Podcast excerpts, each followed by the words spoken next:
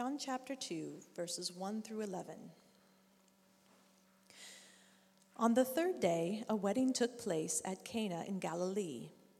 Jesus' mother was there, and Jesus and his disciples had also been invited to the wedding. When the wine was gone, Jesus' mother said to him, They have no more wine.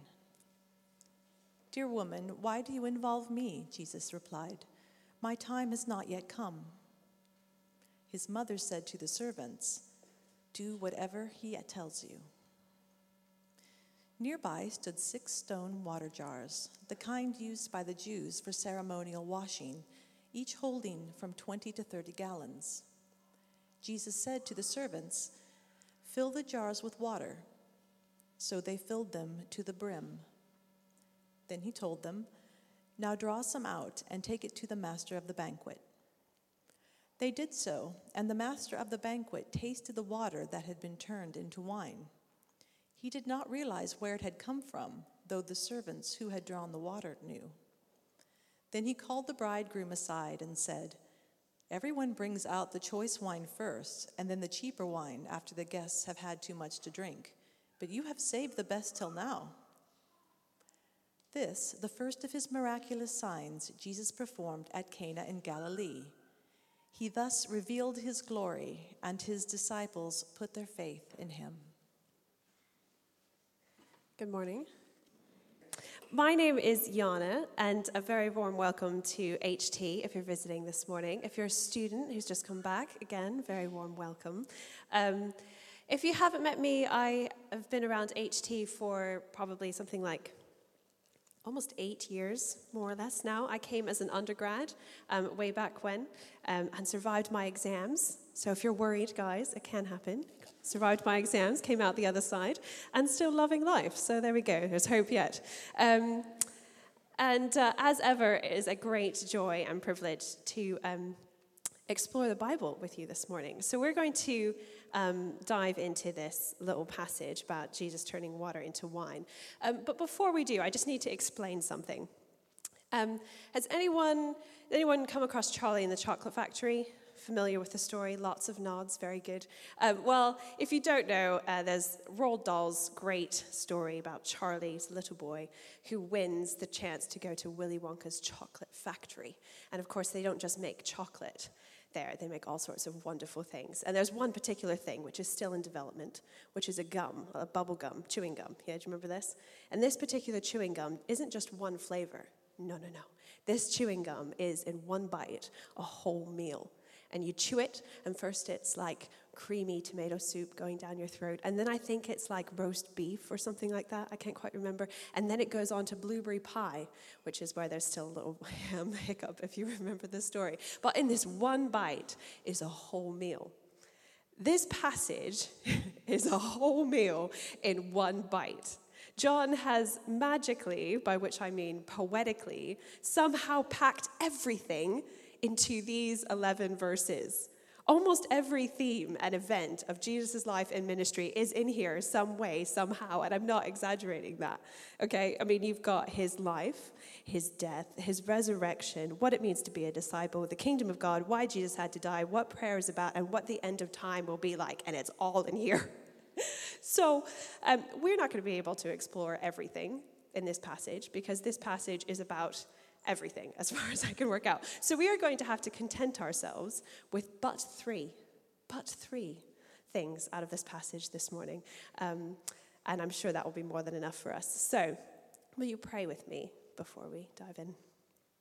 Father, thank you so much for the chance to be together this morning. Father, thank you for a beautiful day, for the life that is here in baptisms and in children and in worship.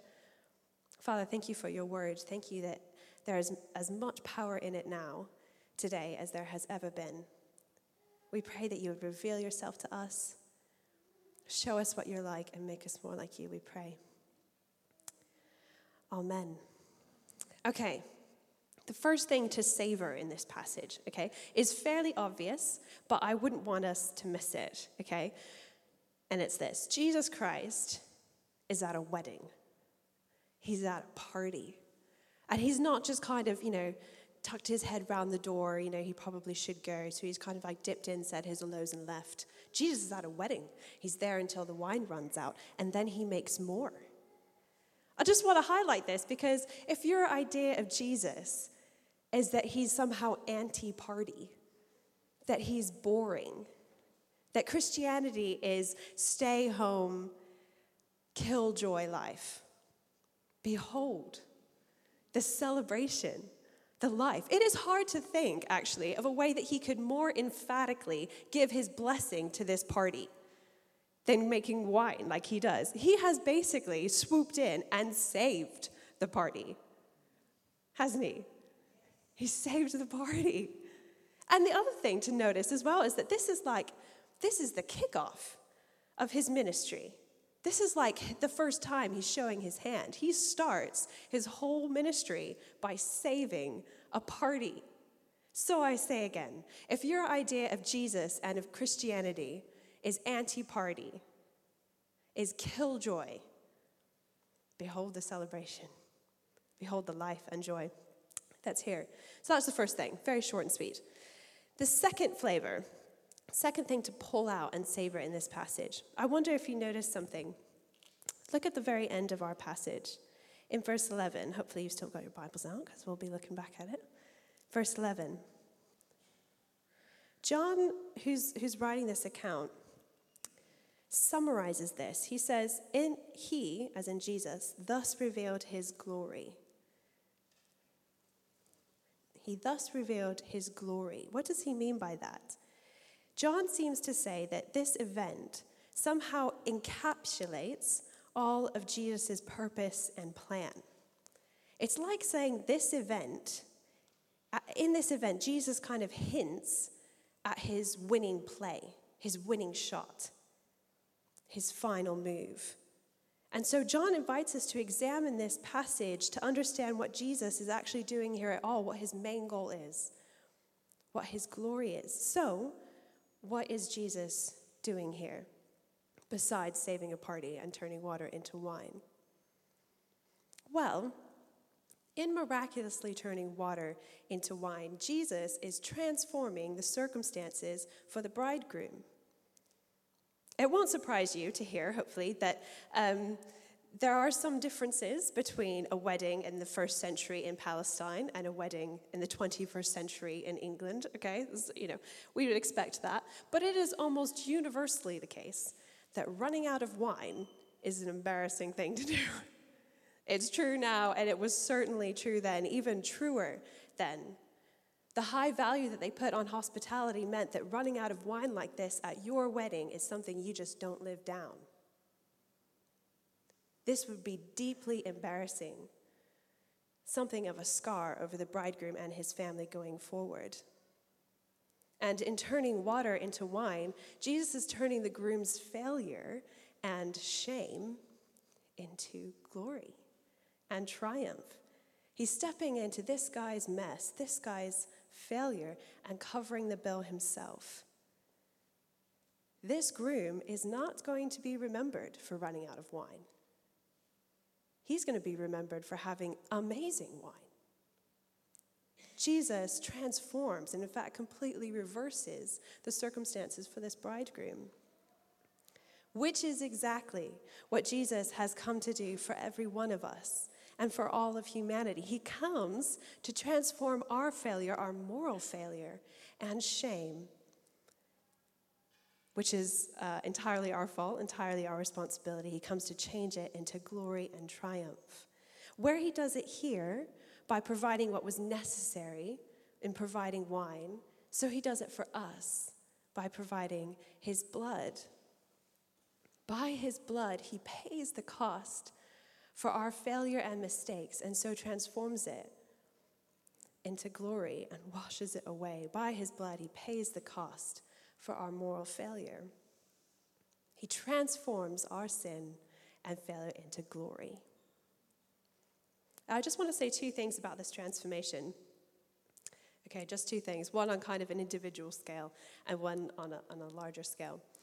Um, first, on, on, a more individual scale, this transformation sounds wonderful. Think, oh, that's amazing. He transforms our shame into glory. This sounds wonderful. Jesus, well done, you. Lovely.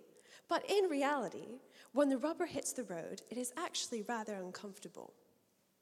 It is uncomfortable on a personal level. Well, why is that? When it comes to our failures, our embarrassments, our um, ugliness, we would like as few people as possible to know about them. We would much rather they never saw the light of day. But Jesus makes a beeline for them.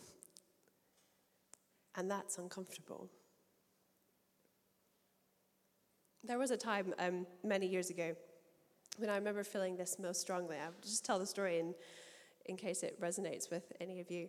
And um, uh, many years ago, and it was at the end of a relationship after a breakup. And I was deeply uh, embarrassed, really, of the way I'd behaved in the whole thing. It was a mess, and I felt like it was mostly my fault. And I was deeply embarrassed. And um, I remember one night wrestling with it, not in prayer. I was, was not doing that. I was just, sometimes it just buries you. Um, so I was just buried in it late last night, uh, late one night. And um, I remember feeling that Jesus was coming alongside me to help and to forgive. And, um, and I didn't really want him there. I remember feeling so strongly, I might actually have said it out loud, like, What are you doing here? This has nothing to do with you. This is just my mess. And I'll, I'll come talk to you tomorrow. But it is utterly baffling and yet true that Jesus chooses to step right into the ugliest parts of our lives, the things we would most want hidden, the things we most wish we had never done or would never see the light of day. He steps right into them. He wants to be in them and to transform them. He makes a beeline for them. Why does he do that? Why, indeed? Because he loves us. He makes a beeline for it, which makes it uncomfortable. But let me say this, friends if there is something that you are hoping will never see the light of day, or that you hope Jesus never sees, he sees already. Take it from me hiding is pointless and exhausting. Behold here the transformation Jesus makes. Look at this bridegroom who deserved to be remembered for his mistake, but instead will be credited with generosity. Remember that Jesus loves you and allow him to transform you. Admit to him what you hide, and he will forgive and wash it away. Behold the transformation, uncomfortable as it is. And the other thing I want to say about this transformation is on a slightly larger scale. Um, there is a danger when we kind of step from this event of water and wine to Jesus transforming all of humanity's shame and sin, that we lose the uh, miracle of it. It was a miraculous act when he turned water into wine. It is no less a miraculous act when he transforms our shame into glory. God's power is just as much a part of that.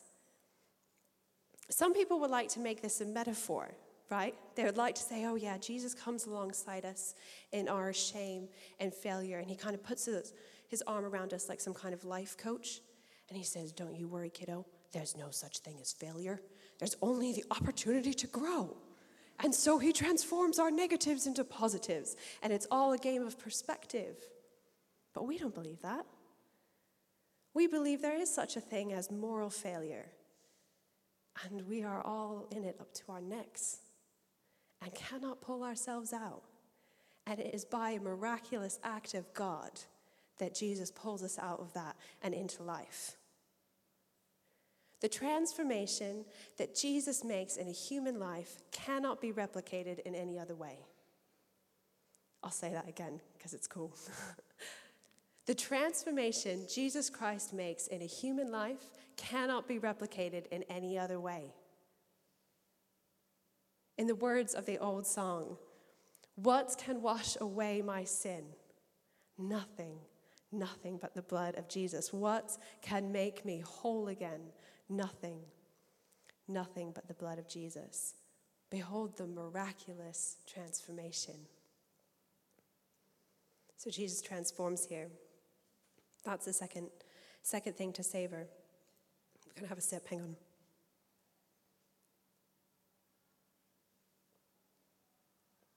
Okay, the final thing to savor requires us to do a little bit of mental maths. Ooh. How many jars? Six. Very good. How big are the jars? 20 to 30 gallons, right? Hopefully, your Bible has a helpful little note in there that tells you what it is in liters. Looking at 75 to 115 liters. Can I get some nods? Okay, great. What is the average size of a bottle of wine? 750 milliliters. I had to Google that one. Okay, so a quick bit of mental math says that a very conservative 330 bottles of wine were made that day. If you're looking at the top end of the scale, we're at 500 plus bottles of wine. Okay, I don't know how many people were at this party, but that is a lot of wine. That's a lot of wine. And it's not just any wine, it's really good. So good, in fact, that the master of ceremonies, or the master of the banquet, as they call it then, goes to the bridegroom and says, This is really good. This is really good. You know, it would have been amazing if, if Jesus had made that quantity of wine and it was rubbish. That would have been expected. That the, the standard of wine at this stage of the party would be rubbish, but it's not rubbish. It's not even average. It is really good. Behold the extravagance. This is beautiful, unnecessary, freely given extravagance. He didn't have to do anything, but he made a lot and he made it really good.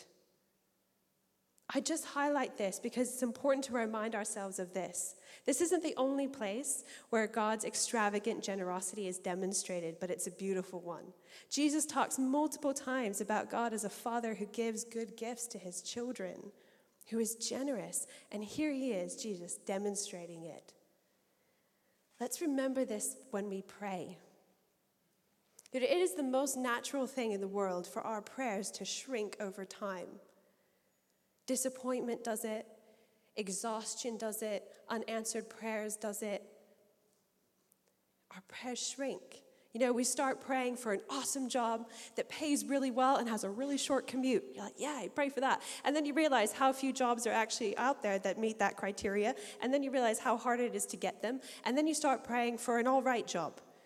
And then you start praying for a job. And then you just pray for any old job that's out there. It is the most natural thing in the world for our prayers to shrink like that. I know that. I have prayed them. But behold the extravagance. Whatever you're praying for right now, double it, triple it. Behold the extravagance. Don't ask just for what you want. Well, ask for what you want. What make your heart sing? Not just what you think is necessary or what you think is reasonable. Some of us, I know, are praying big prayers. Some of us are praying for miracles. We are asking for a divine intervention such that the normal binding laws of the natural world would not apply. We are already asking for crazy. Why not double the crazy? Why not? And of course, that's not to say that our prayers should always be feverish sales pitches, right? We see in the Psalms and we know in our own lives that there are some times we're praying things like, God, where are you? Or how long is this going to take? Or I am in a pit of despair. Sometimes those are the things we pray. But why not double the crazy? We trust God to give us good things, that His timing is perfect, His provision is perfect. And we remember also this tiny little line in here, which is a whole sermon in itself, when Mary says, Do whatever He tells you. But behold the extravagance of God.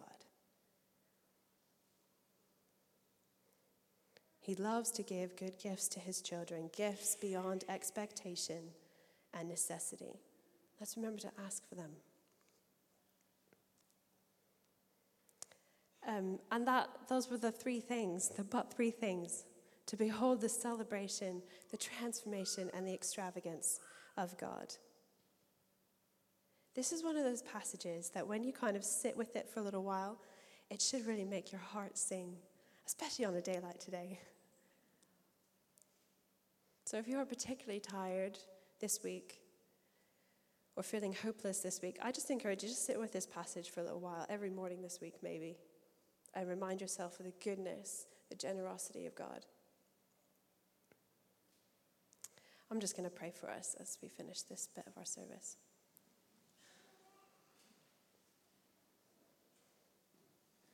Jesus, thank you so much that we have this window into what you were like on earth. Thank you that we have this picture of you at a party and saving a party. That we have this picture of you transforming a life from shame and sin into glory. Thank you for this picture of your extravagant love, your extraordinary generosity.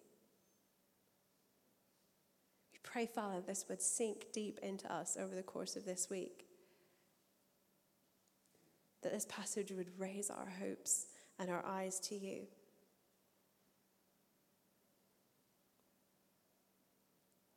Thank you, Jesus, that you are alive today and as generous as this even now. Thank you for your word, Lord.